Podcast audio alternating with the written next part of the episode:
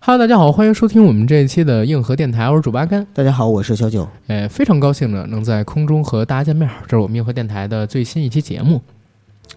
然后这期节目啊，阿甘特别开心，为什么要聊阿甘生命中很重要的一个男人啊、嗯？这个人呢是周杰伦，哎，周董，对，周杰伦。为什么要聊杰伦呢？实际上是因为为了纪念去年七月份。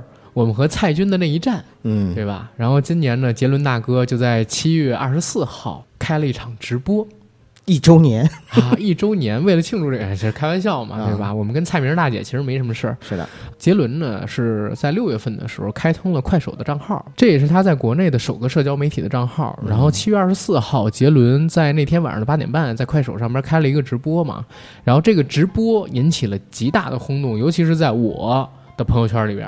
我看到了各种人都在刷屏，我也因为在七月二十号左右知道的这个事儿，特地下载了快手，然后关注了杰伦。七月二十四号那天晚上八点二十，就守在直播间里，然后还特地去了一个酒吧，你知道吗？我点了一杯那个金汤力，然后点了三瓶小的那个福加白，等着看杰伦直播，想边看边听边喝。我还带蓝牙耳机去了清吧，这仪式感，仪式感非常强、嗯。但是我觉得还不够，为什么不够？是因为虽然我去了酒吧，点了酒，看他的直播，而且是提前去的，而且呢，我还在咱们硬核电台的 N 多个群里边，什么北京群、天津群、九个听友群，还有就是我的朋友的微博上边都转发了他要在那个快手上边直播的广告。嗯，但是我觉得不够，为啥？因为明明我有这么一节目。为什么我不能在他直播之前做个预热的节目呢？对不起，杰伦，我不是个好粉丝，我真不是个好粉丝。我觉得兄弟，我做的不够到位，我有点过分了。嗯，杰伦，你怪一怪我吧，点着我的名字说：“硬核班长阿甘，你作为兄弟不够地道，你不配做我的粉丝，你为什么不给我宣传？”我特别希望当时他念这么一字，但是他没有，你知道吗？是因为你刷一千多万，他都不会念你。我要真刷一千多万，他没准真念我，对不对？但是当时我给他也刷了几块钱啊，没有我这几块钱，嗯、杰伦能到一千六百万的礼物吗？那是差远了。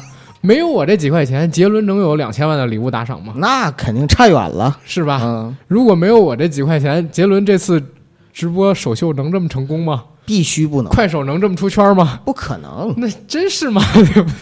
真不要脸、啊。咱硬核。多大汗马功劳，你想想、啊、那必须的，影响了好几个人呢。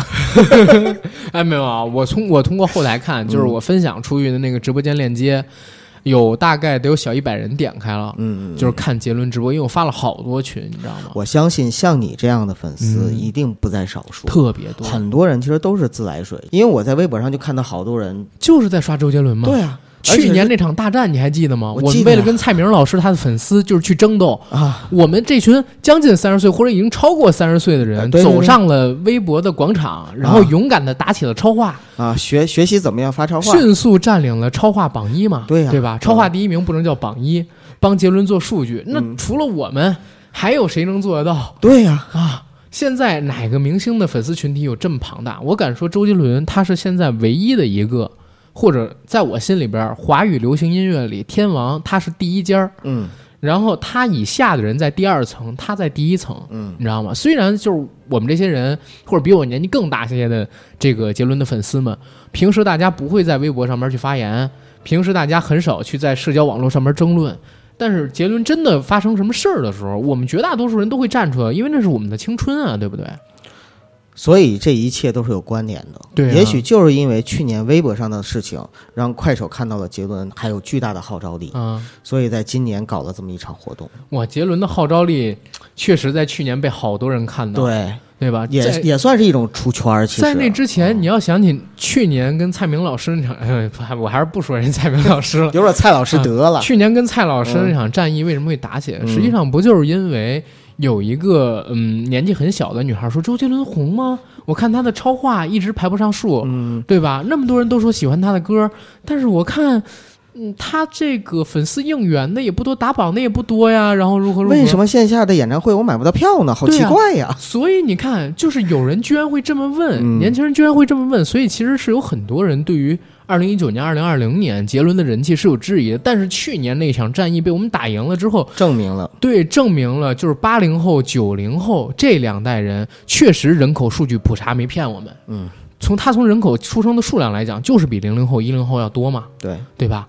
那不说别的，我们当时都不会发超话，就像我完全不会发超话，我都不知道必须得先进了超话之后然后才能发超话，所以是特别呃郁闷的，先发了两天，那两天发的东西都没有计入超话榜的数据里边去，第三天开始才算进去，然后打了一周多的榜嘛，对吧？就你这个还算好的，嗯、很多人是抱着孩子在炕头帮杰伦打榜，对啊，对吧、嗯？所以你看，就是那天那场直播，我特地看了一下后期的数据嘛，嗯、对吧？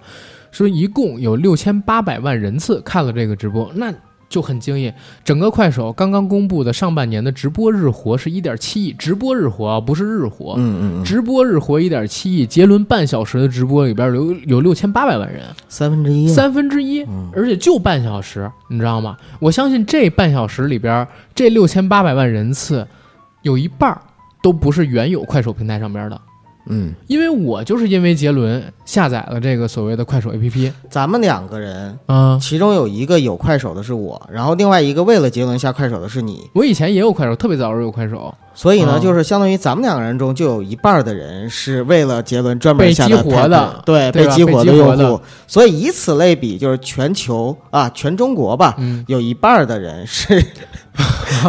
是为了杰伦下了快手啊、呃！这这两天、呃，这两天为杰伦下，我不是开玩笑。为什么会这么讲？因为我是在二十号左右知道杰伦要直播的这个消息。嗯，然后当时我看他的这个账号叫周同学嘛，对，关注数应该是两千两百多万啊，两千也很高啊。那是周五的时候，嗯、而且他是六月一号还是五月三十号开通这个账号？对对对。那也就是说，一个多月的时间就涨了两千多万的粉丝，这真的很恐怖啊！嗯、厉害。后面呢，二十。四号当天就是直播当天晚上六点，我又去看杰伦的直播间嘛，因为我想预约嘛。我看了一眼，结果发现那个时候他的直播间里边已经有两千六百万粉丝或者两千五百万粉丝了，就是两天的时间涨两百多万，他什么都没发，什么都没干啊。紧接着到了当天晚上八点二十，他的直播间开始预热放 M V， 到九点他下播左右那段时间，你知道他的直播间也好，还是他的这个账号也好，是每秒。就涨一些粉丝，每秒就涨一些粉丝，而且是过千的那种粉丝数据在涨嘛。嗯嗯嗯，因为中间我有几次是回微信嘛，我就退出了他的直播间，等我再刷回来的时候，就一分钟两分钟的时间，他的账号是多了好几万的粉丝。等他下播的时候，我看了一眼杰伦的账号，好像有将近三千万，然后现在是已经有三千多万。有这样流量的明星有多少？而且当时我分享出去的那个直播间链接，我说有一百多个人点开了嘛，对吧？因为我这边显示啊，我这次打开快手的时候，在做这期节目之前，我显示通过有好多人点开了我的这个直播间链接，看了杰伦的直播。嗯，我就在想，这些人里有很多其实都是呃快手的新用户，没用过快手的，是因为杰伦他们激活了，来到这个平台，是因为你才因为杰伦激活了，不就是因为杰伦被激活了，跟我一点关系都没有。他是因为杰伦然后被激活来到的这个平台，那只要杰伦他还在快手上面更新，我们可能就期待着他第二场直播第三场直播什么时候来，他第二场直播会不会能播一小时，他第三场直播会不会能唱三首歌。我觉得因为杰伦还有一个外号叫歌王嘛，嗯，对吧，鸽子王，放鸽子的王，是吧？相当于这轮直播割了我们一次，当时我整个人都炸了，你知道吗？你知道我因为没唱歌吗？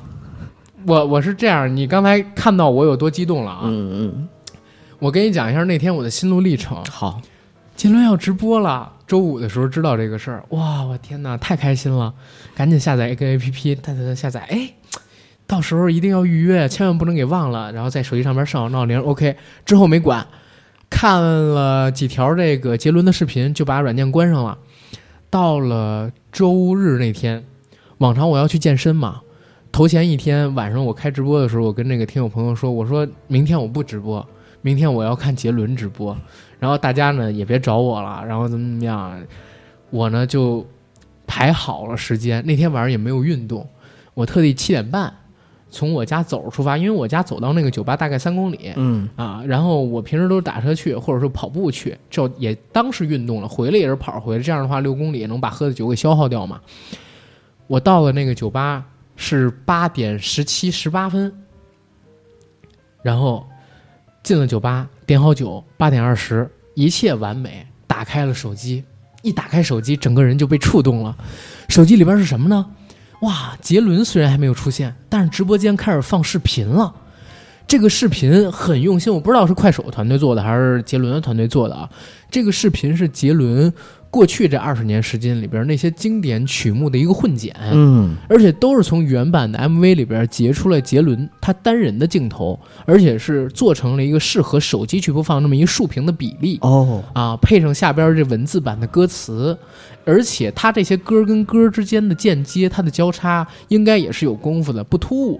就是把很多首歌给串起来了，就能看出很用心。对，我听到什么？听到发如雪，听到了这个断了的弦，听到可爱女人，听到时光机，听到牛仔很忙，听到烟花易冷，听到了兰亭序什么的，就是所有的回忆，你知道吗？当时我就想到少林足球里边星爷那句话，回来了，都回来了，爷的青春回来了，你知道吗？就跟我现在预约八月十二号那个 D N F 的手游一样，你知道吗？操！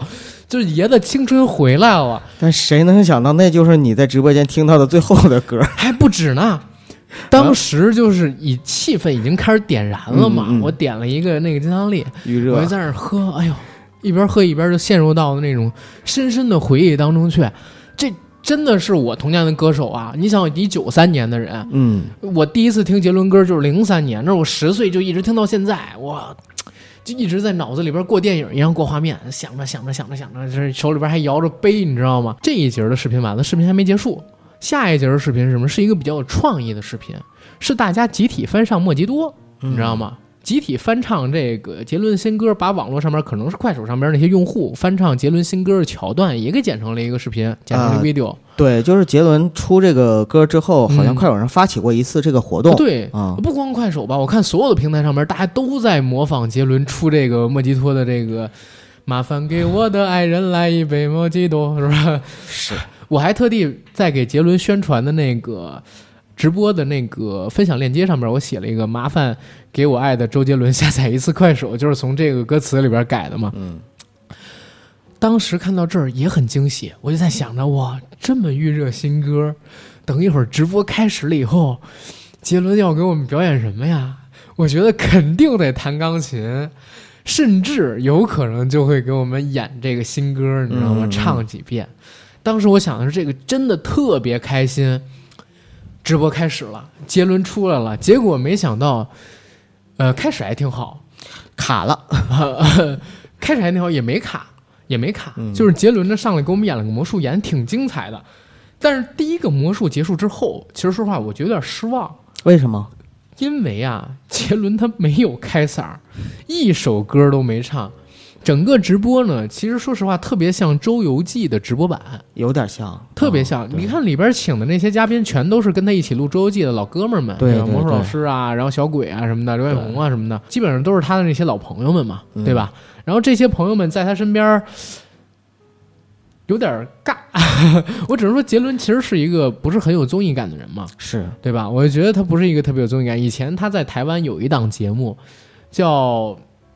呃 M 先生还是什么的我忘记了，当时他说在这个节目里边不唱歌啊、呃、不聊绯闻，嗯，然后不怎么怎么样，后来收视率太低了，还是把林志玲请过去，还特地两个人聊了一下，就是关于绯闻的东西。对，他刚才说不唱歌不聊绯闻，那那那个节目还有什么看头呢？对啊，所以当时就是也是演魔术什么的，你知道吗？应该是在零几年吧，零九年、一零年那个时候，杰伦在台湾做的这么一个节目，嗯，就有点像周记跟这次的直播一样。但是这次直播也有一个好的地方，就是他在直播间里边一直在念这个粉丝留言嘛。我看到杰伦特害羞，你知道吗？是。他念了留言的时候，他就说：“哎呀，你们不要总夸我，对，你们别总夸我。你难道就没有想骂的吗？你们要想骂的，赶紧骂我身边这几个朋友啊，你知道吗？”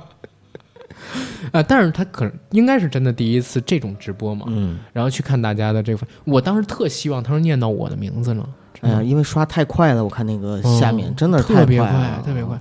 同时，最高在线人数六百一十万，这应该是快手的一个记录吧？应该是吧？嗯，嗯我看可能也是全网单人。呃首播的这么一个记录，今后也未必好打破。嗯、呃，真的，今后未必好打破。杰伦这个人的人气真的是太高了，而且他必须得借由类似快手这种平台，就是这种日活数量极高的这种短视频的平台，能直播的平台，才能做到现在这样的人气嘛，对吧？没错。你说他要在熊猫 T V 试试，熊猫 T V 都没了，哪怕当时开了都烧香了，对呀、啊，哪怕当时开着的时候也不行啊，嗯、对吧？斗鱼也不行啊。这个是一个双向选择，其实两个呢，嗯、一个是国民的 A P P， 一个呢是国民的天王。嗯、然后这两个呢是相当于互相破圈吧，因为互相之间都有有所成就。嗯，因为他们好像在今年就合作很紧密。就你说《周游记》的时候，不就是快手给对、嗯、就独家冠名了嘛？对。然后《周游记》之后，呃，杰伦呢还给快手录过一个 video， 应该是六月六号快手九周年，当时给他录过一个视频。在那之后，杰伦呢就是宣传说自己如果在快手上面的粉丝超过一千万，他就要在快手上面开直播演最强魔术。对，接着就是我们现在看到这次魔术了，所以其实我们觉得他应该还会有第二次、第三次直播，对吧？我觉得应该是会有的，大家反正可以期待一下。作为杰伦的粉丝，我们也挺开心，杰伦在国内能有一个平台能跟我们分享一下，或者说能让他做做宣传什么的，因为他存在感在国内真的，如果不是发歌的东西，确实现在有点低。没错，知道吗？他也没有微博，嗯，对吧？然后他也除了好声音之外，没有什么其他太多的节目，就每年固定的会在某一个时间段里边，或者因为一些流量明星的冲突，大家开始怀念杰伦了。我记得他是不是还上过一个什么灌篮什么的节目？呃，一起灌篮吧。啊，好像是。呃、但是那个节目我不知道杰伦还会不会去，嗯，知道吗？然后你看什么嘻哈跟街舞，杰伦肯定是去不了，嗯，对吧？所以我现在真的是挺希望我们能有一个渠道看到杰伦。虽然我知道 ins 上边有啊，但是 ins 那个平台，其实说实话，国内大部分人群登录起来还是比较麻烦。那一定的。所以。有快手的话，还是相对人家方便很多。我听说一个好消息，就是快手把所有的杰伦的歌的版权全都买到了。对对，全买到啊、呃！也就是说，乐迷其实还可以在快手上听到所有他的歌。呃、其实你这话也不太准确，是吗？他买到的是短视频平台的版权。哦，对，所以现在很多杰迷其实都关注了周同学这个账号嘛，嗯、对吧？然后看看杰伦会不会再更新啥的。但是我发现杰伦真的是有点懒，就是他继续歌、对，就是你不光是有时间。打篮球、变魔术，陪嫂子一起去古巴旅游，对吧？然后陪陪那个朋友们一起，就是去喝酒、嗯，但是居然没有时间做音乐。然后不但现在没时间做音乐了，就是自己发一个什么视频，发一个呃动态的照片都挺懒，这就让我其实觉得挺难受的。嗯、你都已经歌王这么久了，你就照顾照顾一下我们这些小粉丝吧。因为说实话，周杰伦真的是我们这几代人的童年回忆，哎、大家谁不喜欢他？粉丝都在催着。周董营业啊，对啊，我能够从阿甘的话里感受到这种迫切的心情。那当时杰伦他播了半小时，嗯，然后到了大概八点五十五分的时候，萧敬腾进了直播间，以为是走错场了嘛。萧敬腾戴了一个那帽子毛线帽，跟杰伦打招呼，打完招呼自己聊了几句自己 M V 里边的新歌的事儿，聊完了之后就说拽着那个杰伦去打球。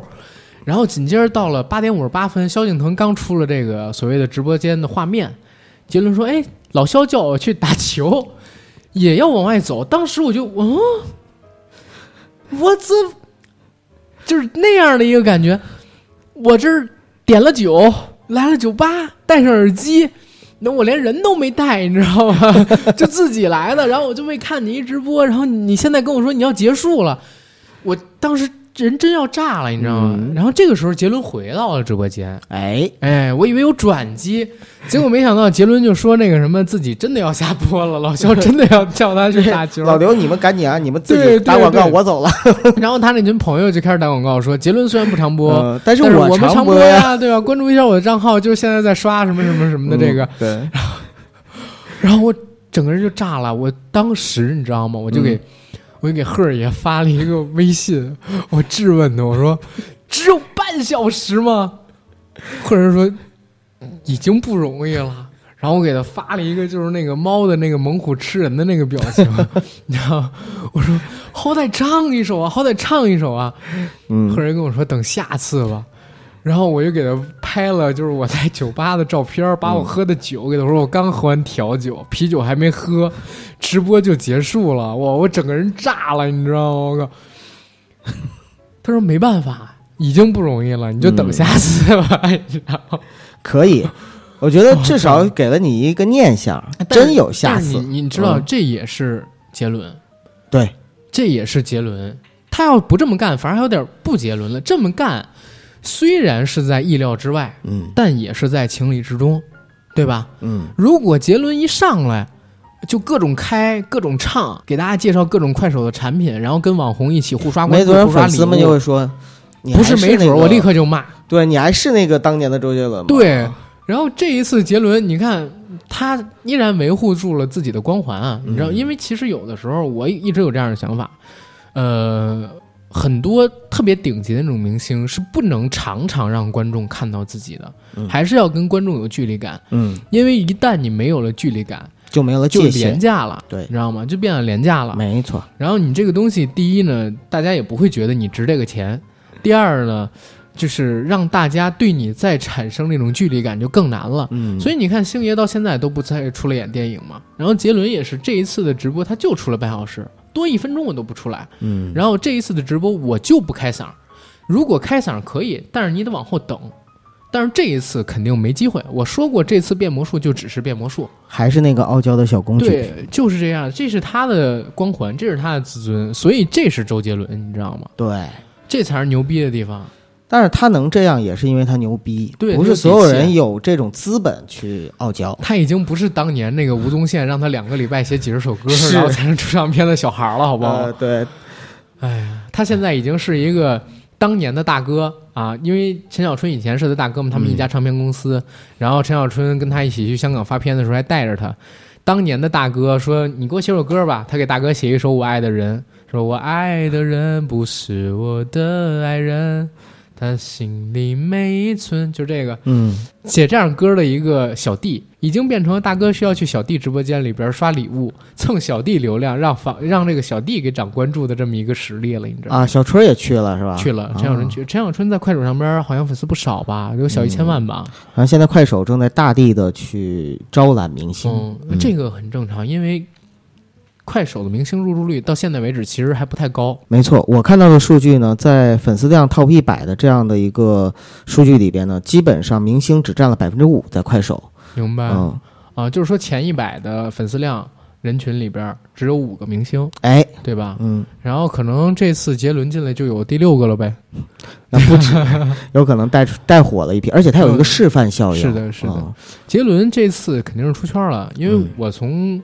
在这次直播之前我看到就已经在刷屏，因为各种预热嘛，地面的这种投放也很多呀，嗯，就是线下的这种投放，有的是在上海，有的是在深圳，那种楼宇之间的广告，甚至还有那种霓虹灯的广告，对吧？然后我们现在看到微博上在直播结束之后有什么王祖蓝给这个周杰伦刷了几百组穿云箭，对，对吧？刷了好像几十多万，朗朗给杰伦发预热视频，播放量高达一千多万。嗯，啊，有人说朗朗跟杰伦才是真爱，昆凌跟吉娜他们俩是这个插足，是吧？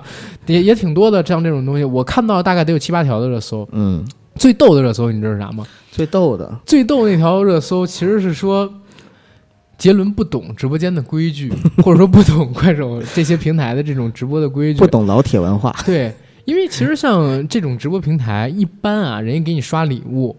它其实不仅仅是单纯的刷礼物，因为它不是像斗鱼什么那种才艺直播，你知道吗？它一般给你刷礼物是为了挂榜，挂榜呢，要不然是为了你给他去涨粉丝，嗯，人家给你刷礼物，然后你让自己的粉丝关注给你刷礼物的这个人，这就叫挂榜涨粉丝；要不然就是他挂在你的榜上，然后你让自己的粉丝进这个人正在开着的直播间里边去买他卖的东西。这有个说法叫挂榜卖货，甩人。呃，甩人不是这个，甩人不是这个吗？甩人是关播的时候把人，啊，通过连麦的形式导到另外一个人直播间里边去，哦，这个叫甩人。就是 我, 我下了，但是那个其他人还在直播，对对对，你们过去那一块儿，哦。我刚才说的那个叫做挂榜卖货，哦啊，很多人都这么干，而且这好像真的是一个规矩。杰伦不知道这规矩，你知道吗？我看到就是辛巴团队的那条热搜，说是他们刷了得有一千六七百万，还是一千五六百万，嗯，结果杰伦，你知道整个直播间他都在跟粉丝们互动吗？对，在跟关注他的人互动。一点儿榜上的人都没提起来过，他其实还在不断的推销他身边的兄弟，对啊啊，再让大家关注他们的这个口号，但是没有提任何榜上的那些给他刷礼物的人。是，最后杰伦的榜值有多高？有超过两千万，嗯，但是我看到那条热搜里边写说，辛巴团队的徒弟，呃，叫十大漂亮，漂亮对啊、呃，也叫石鑫，他自己的这个粉丝好像是涨了七万多还是八万多，他刷了七百万，相当于一百块钱涨了一个粉丝。哎，这粉丝买的有点贵。后边呢还有另外两个徒弟，一个叫蛋蛋，还有一个叫什么我也不知道，说他们俩也是各自刷了几百万，最后呢每人也是涨了大概哎就是几万个粉丝吧。说他们这次在杰伦的直播间里边，平均每个粉丝花了七八十块钱才买到。啊，我我我单纯，所以特别亏。当时我一直以为是那个，就是他们也是杰伦的粉丝。那就不知道。我看了一条热搜的时候，是因为我看见有人在哭，你知道吗？就是那个辛有志啊，是吗？在直播间里面哭，说太难了，早知道就不该给杰伦刷呀，然后怎么怎么样。我当时我笑喷了，你知道吗？太惨了，因为大家都知道“让子弹飞”那句话嘛，嗯、对吧？土豪的钱如数奉、嗯、如数奉还，对；穷鬼的钱三七开嘛，对，对不对？对。然后那些大咖刷给你的钱，你刷给那些明星的钱，刷给那些网红的钱，你以为那些网红不会再给返回家？对。对不对？他们最后挣的是谁的钱？挣的还是平民老百姓的钱吧，对吧？但是这一次，我跟你说，杰伦是属于劫富济贫，是吧？圈礼物的这些人，终于自己也亏了一回。你知道吗？我纠正你一下，嗯、但是也不能叫劫富济贫，那叫劫富济富。既更富，杰伦抽奖了吗？对吧？啊、抽奖是不是杰伦抽奖了吗？他这抽奖的钱不就是这来的吗？对不对啊？嗯、真是你这话说的我就不乐意了，我还给杰伦刷了几块钱的啤酒呢，对不对？呃、你这种就是少了我那五块钱啤酒，你以为杰伦能到两千万、啊？是啊，差远了啊！开玩笑啊你。哦没有我这几块钱啤酒，你以为杰伦能这么高的人气？直播间这么高，在少了我这六百一十万，还叫六百一十万吗？肯定不叫，开玩笑，差了小数点后好几个位呢。那真的，我跟你说，老北京人起来就是这么一出，打开快手看周同学的直播啊，是吗？啊，那必须的。哎呀，除了吃就是睡，没别的。涨什么粉啊？涨也给谁涨啊？玩命啊，对吧？绝对是给中央上递到了我的老北鼻、嗯、不要不要开玩笑啊！跟杰伦来了一个亲切且友好的会谈，是吧？然后杰伦要不要唱首这个刘德华的《中国人》？我不行，我不行，我不行，我不唱华歌，我唱华歌咳嗽。我可以变变个华哥说、嗯，对，但是华哥说我也不唱那个我自己的歌，因为我也唱华歌，我咳嗽。人家说那你就别唱周华健的呗，你唱李宗盛的。嗯，那不行，有时候唱惯了华歌呀，唱别的也咳嗽，你知道吗？哎，挺逗。哎呀，小老弟儿，小老弟儿，对吧？好大哥嘛，嗯、对吧？杰伦，我好大哥。是，下次你遇到什么事儿跟我说，我让杰伦帮你。那、哦、我现在有事儿，帮我吧。啊，啥事儿？我跟杰伦那个打电话招呼，我摇他、啊。行，那你就把他摇过来吧。我明天过生日，啊，啊现在就需要就是杰伦过来给我捧场。喂，杰伦啊，我哎呀，我干哎呀，咋最近？前两天直播成功吗？我刷了刷了，榜一你没看见吗？真是的，啊啊，对，我也看见榜一了。我我就是问你看见没看见？榜一不是我，对，呃，我这当然是有事儿啊。我一小老弟儿，小老弟儿过生日，呃，哪天？明天，明天，明天过生日啊啊！这这，那应该的，应该的，对对。你这样，你这样，你先跟嫂子，你们俩把你们俩该办的事办了。我这不着急，我小老弟儿嘛，对吧？你我好大哥肯定按着你为主嘛，对吧？我跟他去解释啊。行行行行，你回头来啊，回头来找我，那个我安排，我安排，你唱两首华歌就行，不怕咳嗽，不怕咳嗽啊。好嘞，好嘞，哎，好嘞，哎哥，哎拜拜，哎拜拜，哎，咋的呀？哎呀，嫂子呀。阑尾那边得了脚气啊，然后他呢得陪着去医院，但是非要过来。可是你知道，就是我这人怎么可能就是让大哥这儿尴尬呢？那让他忙他的吧、嗯，肯定是忙他的嘛，嗯、对吧？下次，下次，下次，下次，下次这个、哎、我好大哥杰伦生日的时候，咱过去唱华歌好不好？好好好好，嗯，嗯一段情景剧送给大家。说回这个杰伦，说回杰伦。嗯嗯，不跟大家乱开玩笑啊！杰伦是一个不能拿来开玩笑的人，是吗？对，因为我觉得我没少开玩笑，我我真不开玩笑。杰伦是一个我们这年代真的童年回忆啊！你知道，昨天我还跟一个互联网公司的一哥们聊聊起了杰伦的事儿。嗯，我说我真的是杰伦的一个粉丝，因为我这个年代的人很少有不迷他的，对不对、嗯、谁的生命当中，谁的青春里边没有一个周杰伦啊。我第一首听杰伦的歌应该是断了的弦，就是断了的弦再怎么练，就这首歌当时就是在那个音乐风云榜，我以前老说那个 B T V 二 的节目上面看到的。你那时候多大，十岁是吗？基本上就十岁吧，零二零三年、哦、就是那可能是我最早听的一个歌手的歌，因为在那之前都是跟着叔叔阿姨哥哥姐姐爸爸妈妈爷爷奶奶他们听他们那个年代的歌，什么杨钰莹啊之类的。哦，这么说的话杰伦都是为你推开了流行音乐，华语流行音乐的大门。你可以这么说啊，你可以这么说。就是我小时候印象最深的一首歌是啥？嗯，是我是一只小小鸟跟真心英雄啊、嗯，那个两首歌是因为我爸他们老唱。对，但是那两首歌其实说实话，我那年代也不喜欢。我第一次听到像是龙卷风、心情，然后双截棍、断了的弦、可爱女人这样的歌，简单爱这样的歌，就是从周杰伦开始的呀。对不对？就是在这个电视台看到他的 M V， 今天说他的销专辑销量有多少、嗯，上了这个榜，上了那个榜开始的，所以他真的是启蒙歌手。那昨天我跟那哥们聊，他说他以前上大学的时候，杰伦呢刚刚推了一张专辑，就是十一月的肖邦，嗯，里边有一首夜曲嘛，对。然后他们当时为了记下的这首夜曲，就把所有的歌词打出来，你知道吗？打印出来，就为了学这首歌，然后手抄，然后打印出来。所以你想想，对我们这这两代人，这都是真实故事啊，都是真实故事。呃，我我我我经历了夜曲的时代，我也经历过抄歌词的年代的，哦、对对不对？那个年代，你想零三年零几年的时候，嗯，那会儿还用磁带吗？我都忘了，可能家里有磁带，我也不用了吧。那时候我姐他们有，呃，既有 C D 也有磁带。我姐他们当时练英文，就是练英语，会有两个神器，嗯、一个叫做诺亚舟，嗯，啊、呃，就是学海无涯诺亚舟。哪里不会点哪里，还有另外一个呢，就是随身听，随身听会放那种英语的教学磁带啊 ，Walkman 啊，我那个年代也算是听了不少杰伦的歌，而且是同步去听的，他对我的影响就是很大呀、啊，对不对？然后我不绝对不是个例，我认为这是一个特别广的例子。之前咱其实也聊过杰伦，是的，对吧？咱这代人或者说咱这几代人里边，有谁不是听着杰伦的歌长起来的？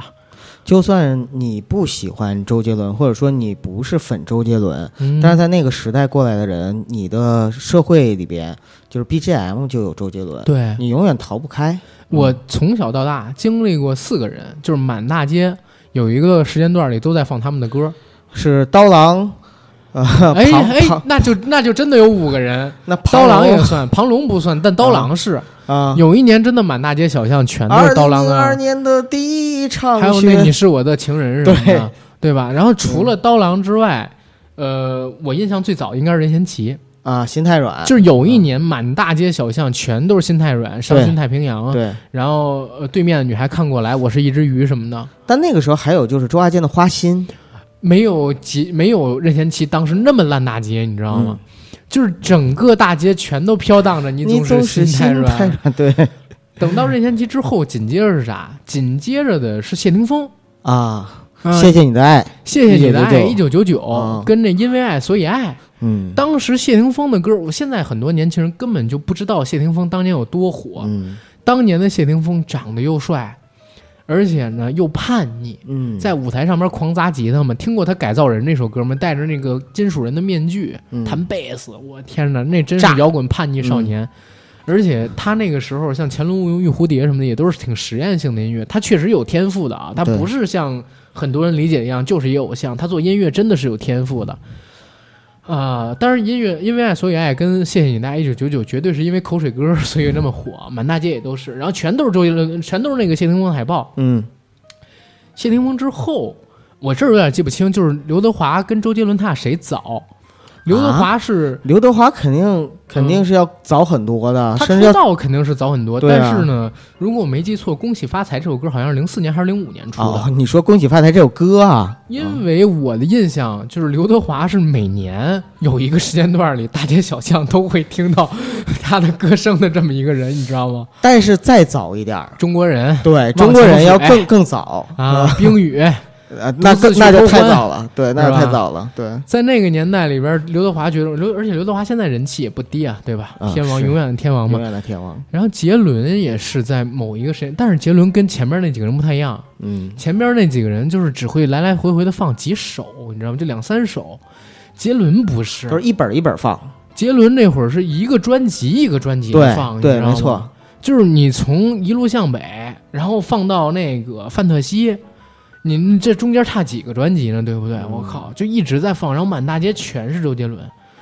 那会儿我还有一个呃，等我上了初中，还有一个初中同学家里边不是有电脑了吗？我同学有 M P 三，但是他家里没有网，然后让我用我们家那个一兆的网速，就是每秒能下一百来 K 的网速，去帮他下载周杰伦的歌。然后那天我们下载了一百来首，装满了那个五百一十二兆的内存卡。就当时那种记忆，你能想想，我天哪！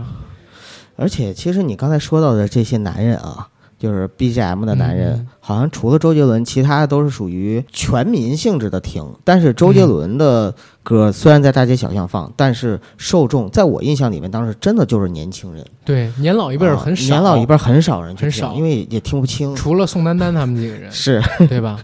我我第一次知道周杰伦，除了因为这个就是音乐酸酸乳风，不是蒙牛酸酸乳音乐风云榜，还因为。还因为宋丹丹，丹丹宋丹丹就是在那个每日文娱播报上面接受采访，人问他喜欢谁的歌，他说喜欢周杰伦的歌啊，喜欢心情，然后唱手牵手一步、嗯、两步三步四步望着天，对吧？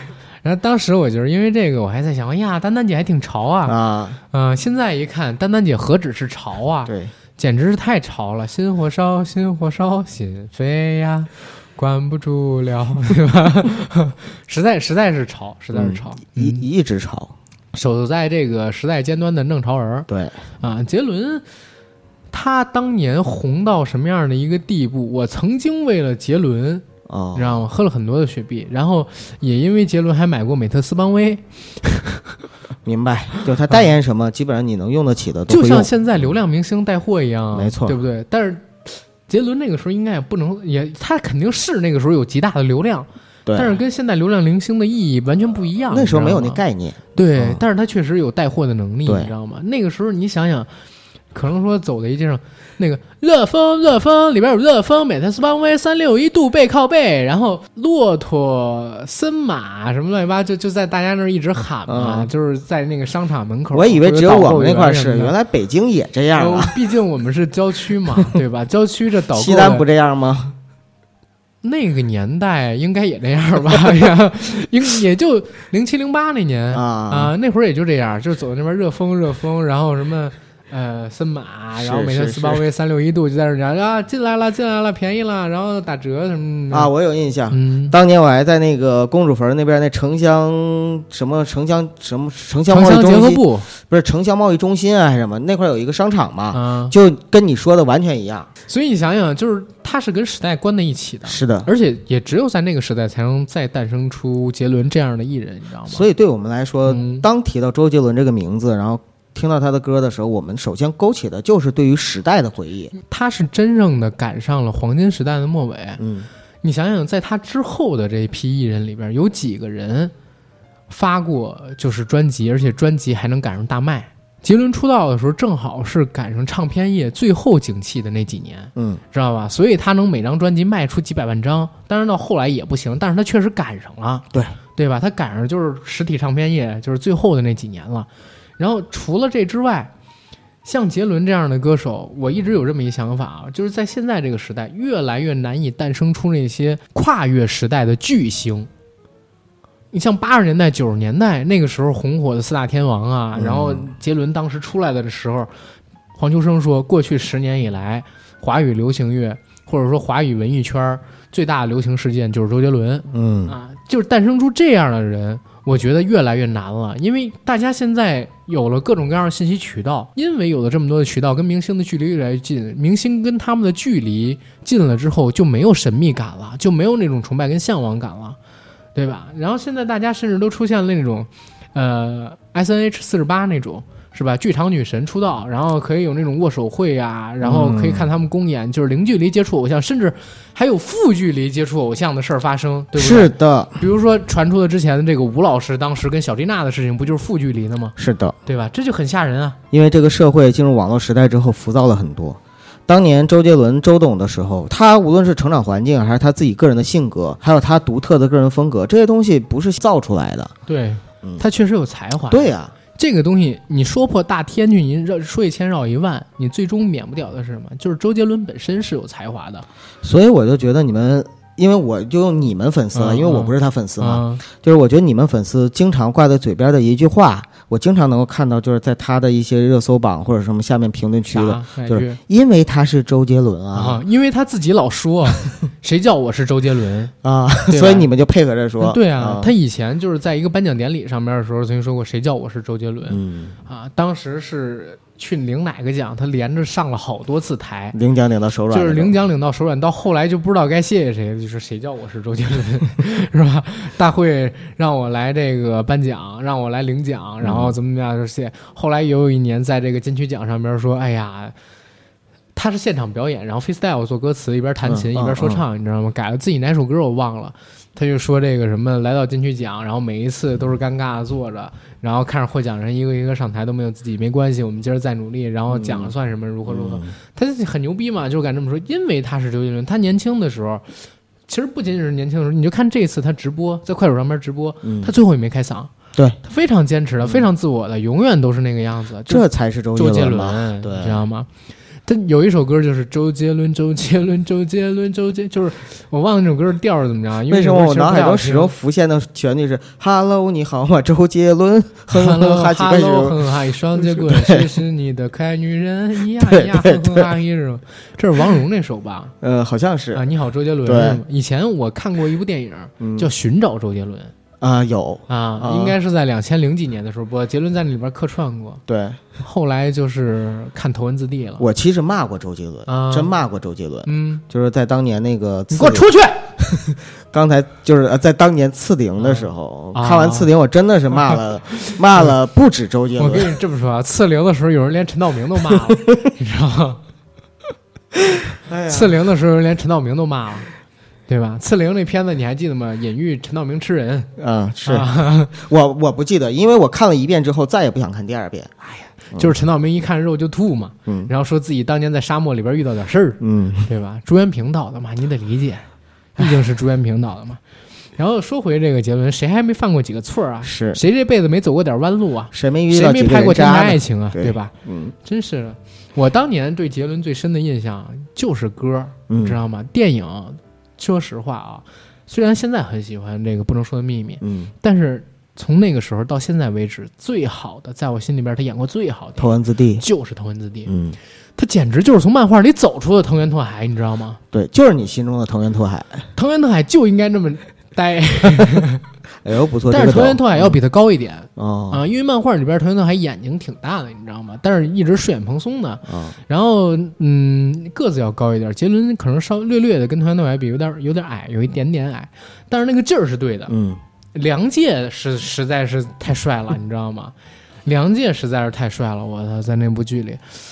哇、哦，藤原拓海，我现在嘚儿飘嘚儿飘嘚儿的飘，那个我一路向北，你看有你的季节，一路向北是我最喜欢他的慢歌之一。嗯，那你最爱的杰伦的慢歌是什么？呃，烟花易冷吧，我比较喜欢中国风的，像什么青花瓷、发如雪我都喜欢。哎，那这样我们从头来问啊，嗯、中国风你最喜欢是烟花易冷啊？对，对吧？那慢歌，比如说 R and B 或者其他风格的这种，呃，彩虹，彩虹。嗯，那里有彩虹告诉我，是吧 ？OK， 那快歌呢？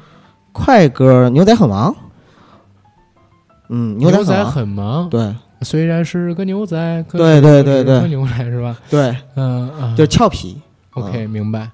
那还还好，看来你也知道不少杰伦歌，虽然你不不说自己是他的歌迷。不是那个，我不说了吗？这是我们时代的 B G M 啊。我即使不想听，呃，我老实说啊，就是在一开始的时候，就是刚开始周杰伦红的时候，我是就是有一批有一批男生是拒绝的，嗯、我我不我不敢代表女性，就有有一批男生是拒绝的，因为觉得什么呀，说话吐字也不清楚，然后那个说话又那么快，然后那个风格又以前没有，挺怪的、嗯、等等。那个时候真的会有那样的想法，但是后来你架不住这个。哎呀，这么怎么说呢？就是始于 B G M， 然后陷于才华，然后忠于什么呢？忠于魔术，忠于魔术。没有没有，忠于他自己的就是个人的人设吧。我其实很喜欢周杰伦，嗯、就是到后来是属于黑转黑转路，路转粉的那种，嗯嗯嗯、但不是不是属于那种粉丝那种粉，就是属于我自己心里面很喜欢周杰伦这个人，很喜欢周董，嗯、包括他做的事、做事的风格，还有他个人这个很酷的形象。这些都是我很欣赏的。其实你知道吗？我对杰伦看法有时候跟我自己很像，嗯、就是大家为什么爱听我们的节目，嗯、对吧？爱爱听杰伦的歌，成为杰伦的歌迷，成为我们电台听众。嗯嗯嗯、一开始呢，可能是因为他的歌，嗯，对吧？再后边呢，是因为这个人的才华，嗯。再到后边什么呢？就是颜值，对吧？嗯、我也希望上天能公平，但。嗯你你懂的，明白对吧？这没办法，我跟杰伦的脸就没办法，就即使就我们也很难，即使发福了还是那么帅。我们就是希望就是老天爷能公平一点，但是老天爷他不公平啊。嗯、老老天爷挺公平，挺公平、啊。谁知道杰伦上辈子是不是拯救了银河系呢？你这句话可有隐喻哦，可啊，好吧。但是真的，老天爷。挺不公平的，他给了一个人太多东西，有的时候会是，就像我有的时候看杰伦这样的人，我觉得他没什么事做不成啊、呃，对对不对？拍电影，电影它有一个不能说的秘密，嗯，有多少人第一部电影能像他拍的那样？《天台爱情》的话，虽然说口碑落下了很多，但也还不错。做音乐、作曲，那就不用说了，写词、嗯、都是那么优秀，嗯，而且他唱歌其实是有自己的风格。我觉得杰伦最牛逼的地方是在哪儿啊？嗯、杰伦。他的慢歌也好，快歌也好，用的是周杰伦式的唱腔，嗯，而这种唱腔，有人会把它说成是吐字不清，但在我看来，它是模糊了文字跟文字、肯节跟肯节之间的韵，嗯，你知道吗？用这种形式讲，最简单的例子就是那英有一首歌叫《默》，对吧？周杰伦给他翻唱了一遍，但是用周氏的唱腔唱出了比原版要好听很多。嗯，然后周杰伦他自己的快歌，你从双截棍开始，从忍者开始，然后你到可能说前几年做的那个英雄，就是旋转跳跃，你闭着眼，嗯啊、呃，这个给给前女友写的那个，呃，也不算前女友，他们俩之间其实没什么事啊，只是网友乱传的。然后写的这首歌，你都能看出了杰伦他歌曲特别强这种风格，甚至我有的时候觉得。杰伦的快歌是比杰伦的慢歌还要好的，嗯，因为他的慢歌别人也能唱，但是他的快歌的话其实更有特色。对，嗯、杰伦的中国风我最喜欢的是青花瓷，他自己也最喜欢这个，无疑是巅峰青花瓷。而且我听过最好听的青花瓷的版本，你知道是什么版本吗？哪个版本？是郎朗结婚的时候，郎朗周杰伦四手联弹，然后跟果敢大师的二胡配的那个版本。哦，这个我还没听过呀。你可以去听一听，哦、那因为那一版果敢大师就是呃吕法的二胡。演奏家啊，他那个二胡拉的青花瓷特别棒，但是因为果敢大师他对青花瓷本身这个曲子不太熟，所以前半程拉的有点问题，但是后半段那个钢琴配上那段那个二胡，让我真是觉得吉娜根本不是新娘子，杰伦才是新娘子，你知道吗？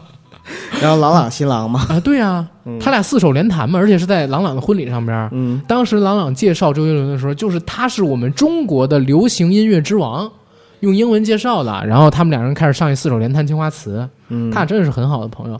然后这是我最喜欢的杰伦的中国风的歌，然后我最喜欢杰伦的慢歌呢，可能是一路向北，嗯，就是因为那个《头文字 D》这个电影。快歌呢，其实我不知道我选的这首算不算啊，是以父之名。仁慈的父，我已坠入看不见罪的国度，请原谅我的自负，无人能说，无人敢说，好难承受，荣耀的背后刻着一道孤独。嗯、所以你看，华为才出了一个子品牌叫荣耀嘛，对吧？对啊，然后荣耀的背后刻着一道孤独，哎，所以荣耀这个品牌的手机后边总有一条线，不是为了塑封，是因为对应这个歌词，对吧？哦，难怪呀、啊。对，你想想这些歌对我影响都是挺大的。对。然后其实我我也在想一个问题啊，嗯，你看杰伦这次不是在这个快手上边开了自己的直播吗？或者说开了自己的账号。对，周同学啊、嗯，你觉得杰伦有没有可能是在下一步大起？有多大呀？比如说打造一个杰伦宇宙。杰伦宇宙，其实我一直有一个想法是啥、啊嗯？你知道吗？就是在节目开始之前，咱俩聊了一个话题，是杰伦的这些朋友你怎么看？啊、呃，对啊，我说我用手机看。嗯、然后呢，你还有什么看法吗？呃，怎么说呢？反正这些朋友都是在周董的光环下，嗯，周董本身是一个很讲义气的人嘛，嗯、所以他就一直非常照顾兄弟们、嗯，带着这些兄弟们去做事情。嗯，但是这些兄弟，反正你说独当一面的，我没看到有谁。嗯、我这么跟你说，就是在我看来，这些人都在蹭，嗯，周董的光环，嗯、而且一蹭比 我, 比我说的直接，比我说的直接一点，对，一蹭就是蹭十几年。嗯、不过唯一的不同就是周董跟别人不一样，他的光环够大，嗯。能让你去蹭，是对吧？你蹭，你能你蹭十一年，蹭一辈子，蹭一辈子也可以、嗯。咱就不说别的，如果有些人不蹭，你别说是爸爸去哪儿了，嗯，对吧？你健身明星都不一定能当。这台湾的综艺咖才拿多少的这个薪酬？嗯、上一档综艺节目大家都是知道的。如果他不是有，你包括你现在直播的时候，到底有多少粉丝是冲着你是周杰伦朋友来的？对呀、啊嗯，你包括说这个南拳妈妈，嗯，南拳妈妈如果不是杰伦的话，就早已经消失了嘛，嗯、对吧？嗯，有还有多少人记得南拳妈妈的那个牡丹江啊，然后之类的这些歌呢？嗯、如果不是杰伦， 对, 对吧对？所以在我看来，其实很多人都是在蹭杰伦流量。现在杰伦可能他开快手，包括让自己身边人开快手，可能也是在帮他们创业，也说不准呢，你知道吗？那就不太清楚了、嗯，因为快手这个平台跟别的平台不太一样、啊嗯，快手这个平台。反正我知道的，他带货的数据啊，成交量是远超抖音好多倍的。嗯，而且直播的话，好像也是国内目前收入最高的平台之一吧？对，嗯，因为他在直播跟带货这两块比较，所以他可能也是在给自己将来退休生活以及这些朋友们的退路做准备啊，对不对？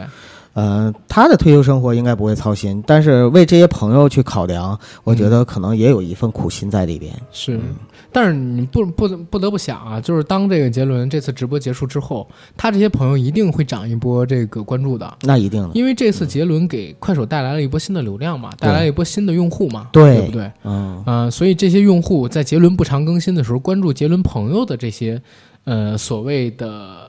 直播间或者关注他们的账号、嗯、偶尔也可以看见一些有关于杰伦的动态，这对我们人也是好事。像我可能说马上就会能去关注杰伦几个朋友，嗯，也说不准，对吧？我快手上面现在只关注了杰伦，我紧接着你知道我关注啥吗？就是刘畊宏播播啊，新闻联播啊，然后接着就是关注人民日报、啊、新华社、共青团中央，哎，关注这几个账号。对对对，可以啊，怎么了？不行吗？呃、不是很好啊，可以啊，这个这个思路非常正确，对吧？啊，对啊、呃，然后再之后，你知道我关注谁吗？谁？胡锡进啊，吴老总，嗯，很好，对吧？你怎么不关注我呢？啊，你有快手吗？我当然有了啊。好，之后我关注你，之后我关注你，那我就十九个粉丝了。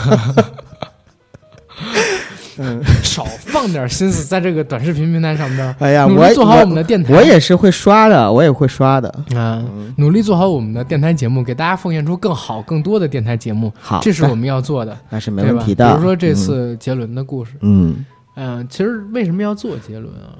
是因为真的那天你知道看直播的时候，脑子里边像过电影一样过了好多画面。我相信你肯定也有很多想跟大家分享的东西在那时候。对，嗯、你知道那个时候就是。看着他那些专就是前十分钟，尤其是开播前的那十分钟、嗯、在进入混剪的 M V 那个阶段的时候，就是整个人什么话都不想说，你知道吗？就是那个时间段里有群里的人艾特我，我就把群什么的全都屏蔽了，我就有一种沉浸在某一个状态里边，就是过电影脑子里、嗯、你知道吗？就是他里边那个 M V 里边的每一个镜头我曾经都在电视上看过，嗯，你知道吗？都不是在手机上看过，是在电视上看过。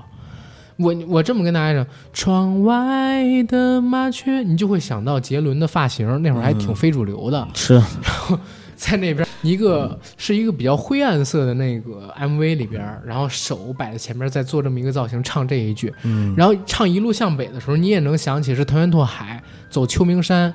然后一只手扶方向盘，另外一只手拄着车窗，车窗 对, 对吧？然后头发遮半遮眼睛，嗯，是这个发如雪的那个的时候，你还能想到红色的那个 M V 的衣服吗？嗯，对吧？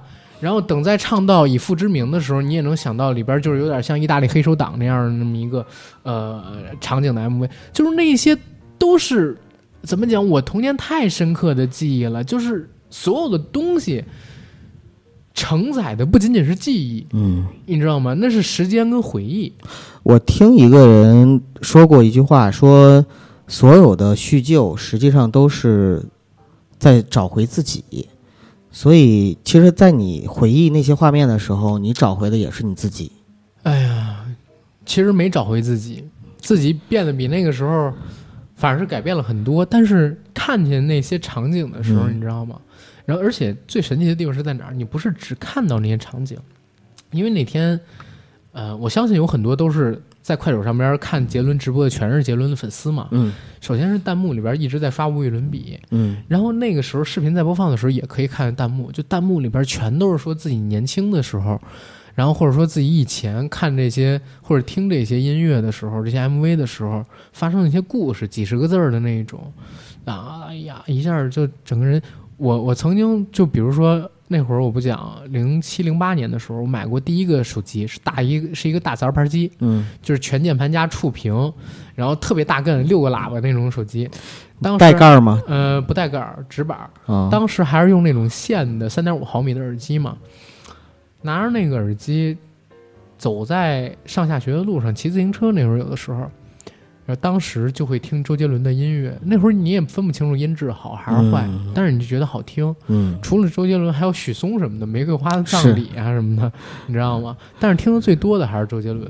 那个时候就一直听一路向北，因为从我们家往那个学校走、呃、学校那边，他是先要往东边骑一段车，然后呢往南边骑一段车，但是放学的时候就是往北和往西和往西、嗯、所以就是一路向北和一路向西，正好符合了我初高中、嗯、然后转变到大学之后从一路向北转到一路向西，嗯啊、呃、这种喜好的状这种喜好的变化，是你知道吗？就是你发现人生处处是巧合，但是当时那真的是非常好的回忆。那个时候还会有可能说跟我们一起的同学，你知道那个时候的耳机啊，它是特别次的那种耳机，你我不知道你有没有见过那种，就是我们寻常见那种三点五毫米的耳机，嗯，它本来是一根线，然后到某一个节点呢，突然加了一个那个防止被撕开的一个束缚的那么一小节儿，然后它变成了两根线，对对吧？但是特别次的耳机呢，它没有那个固定的节，它可以撕开的很长、啊，对。然后我可以跟那个我们的哥们儿就一起、嗯、上初中的时候会偷偷抽烟，你知道吗？嗯，就是。大家其实也都不会抽，都不过肺的，就是玩就是玩、嗯、然后在那个体育课大家躲在某些角落里边的时候，两三个人就在那冒烟、嗯、在那冒烟的时候就是手里边有手机，就拿着那个我们听着。那你们还挺有情趣，抽着烟还听着歌，那干嘛？那我们一般都是在厕所抽烟。那你干嘛？我我我不干嘛，我们是教学楼啊，不干嘛就是抽烟。我们是教学楼啊，顶多撒个尿。真的哥，我们教学楼怎么抽啊？喷水！我靠，谁敢在教学楼的厕所里边抽烟？那会儿反正是不敢。嗯。然后体育课因为大家都是在外面嘛，然后天太热的时候，老师会让你们先找地方去休息之类的东西啊、嗯。然后我们在操场上坐着的时候，可能就会趁老师不注意冒两根烟什么的。然后那个时候就听杰伦的歌，那时候我们还讨论就是半兽人怎么唱。嗯，看我们半兽人的灵魂翻滚，等待残忍不是什么收起残忍，回忆说话的过程什么的。然后还有学那个，后来我们到了大学宿舍，嗯，我们去学那个跨时代跟。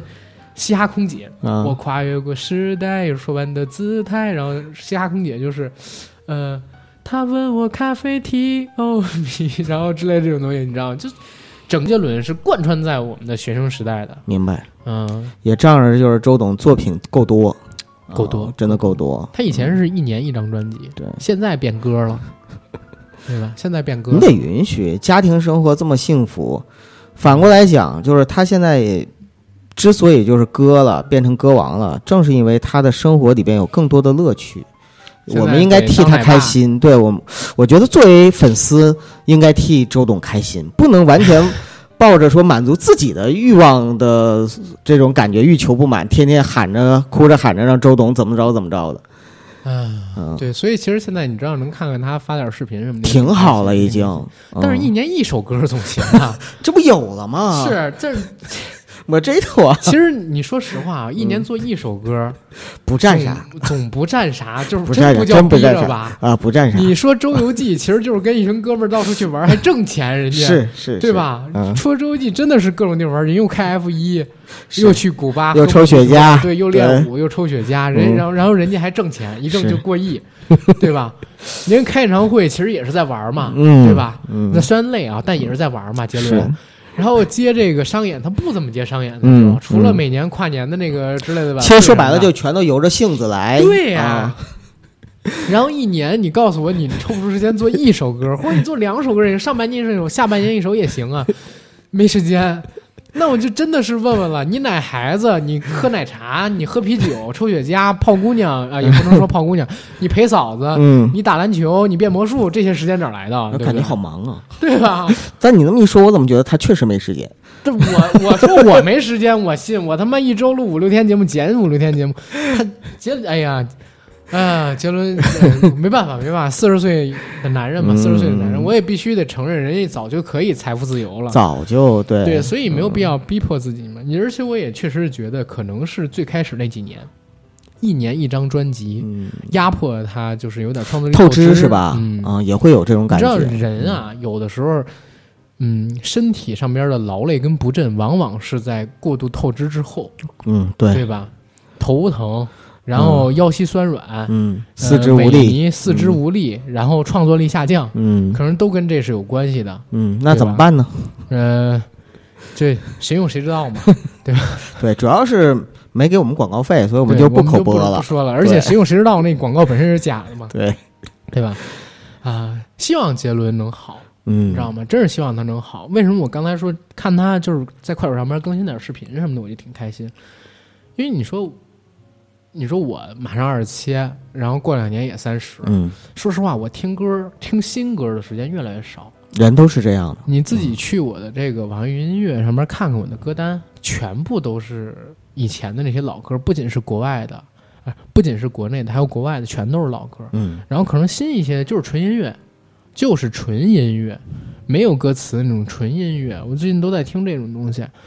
以后再难出现一个歌手像周杰伦这样对我们这代人有这样大的一个意义了、嗯、然后随着我们的年纪越来越大，我们也没什么时间说实话去听那种新的流行音乐，可能大家慢慢都会变得小众嘛。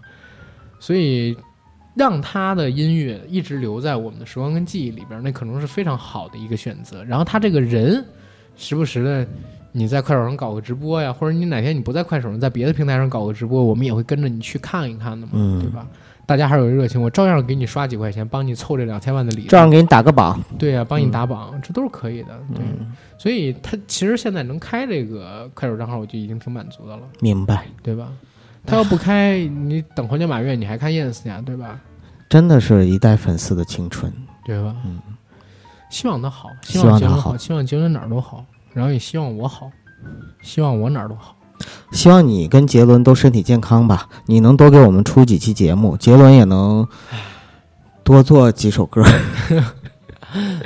嗯嗯，然后说谢谢大家吧，我觉得可以说到这儿了。可以，真的，这个聊杰伦啊，其实你说好聊也好聊，说不好聊也不好聊。没错，其实杰伦的很多东西我们都不用说，大家都知道。知道，但是因为你想聊的太。嗯多了，因为我想说什么呢？你你不知道在聊周杰伦的时候，你该聊哪儿，你不该聊哪儿。你想说的东西太多了，因为它真的就是你的记忆嘛，所有东西都在你脑子里边。我就一聊到周杰伦的时候，哇塞，什么东西都特别想从嘴里边说出来。所以你已经很克制了。对，所以今天，呃，怎么跟大家说呢？我我是感觉，哎呦，我对杰伦的敬仰跟爱意，有如滔滔江水连绵不绝，又如黄河泛滥一发不可收拾。我相信我们听友都感受到了，对，因为我都感受到了，感受到了。然后大家这个还没有关注周同学这个账号的，赶紧去关注一下这个账号，对不对？我们期待着下次直播的时候，然后我们自己搞一个群啊，我们的听友群里搞一个群，带着大家一起去看杰伦的直播，硬核内部杰周董粉丝群。对，我觉得应该是挺有意思的，嗯、对吧？嗯，然后今天的节目我觉得可以先到这儿了。对，呃，预告一下我们这个下周的付费节目吧。然后下周呢？会有两期，应该会有两期付费。一期呢是有关于都市恐怖病，聊功夫跟异梦发生在台湾跟日本的两个恐怖故事。再有一个呢，可能会聊一聊李登辉啊，但是李登辉这一期呢，肯定就不是周一上了，可能是周二或者周三上。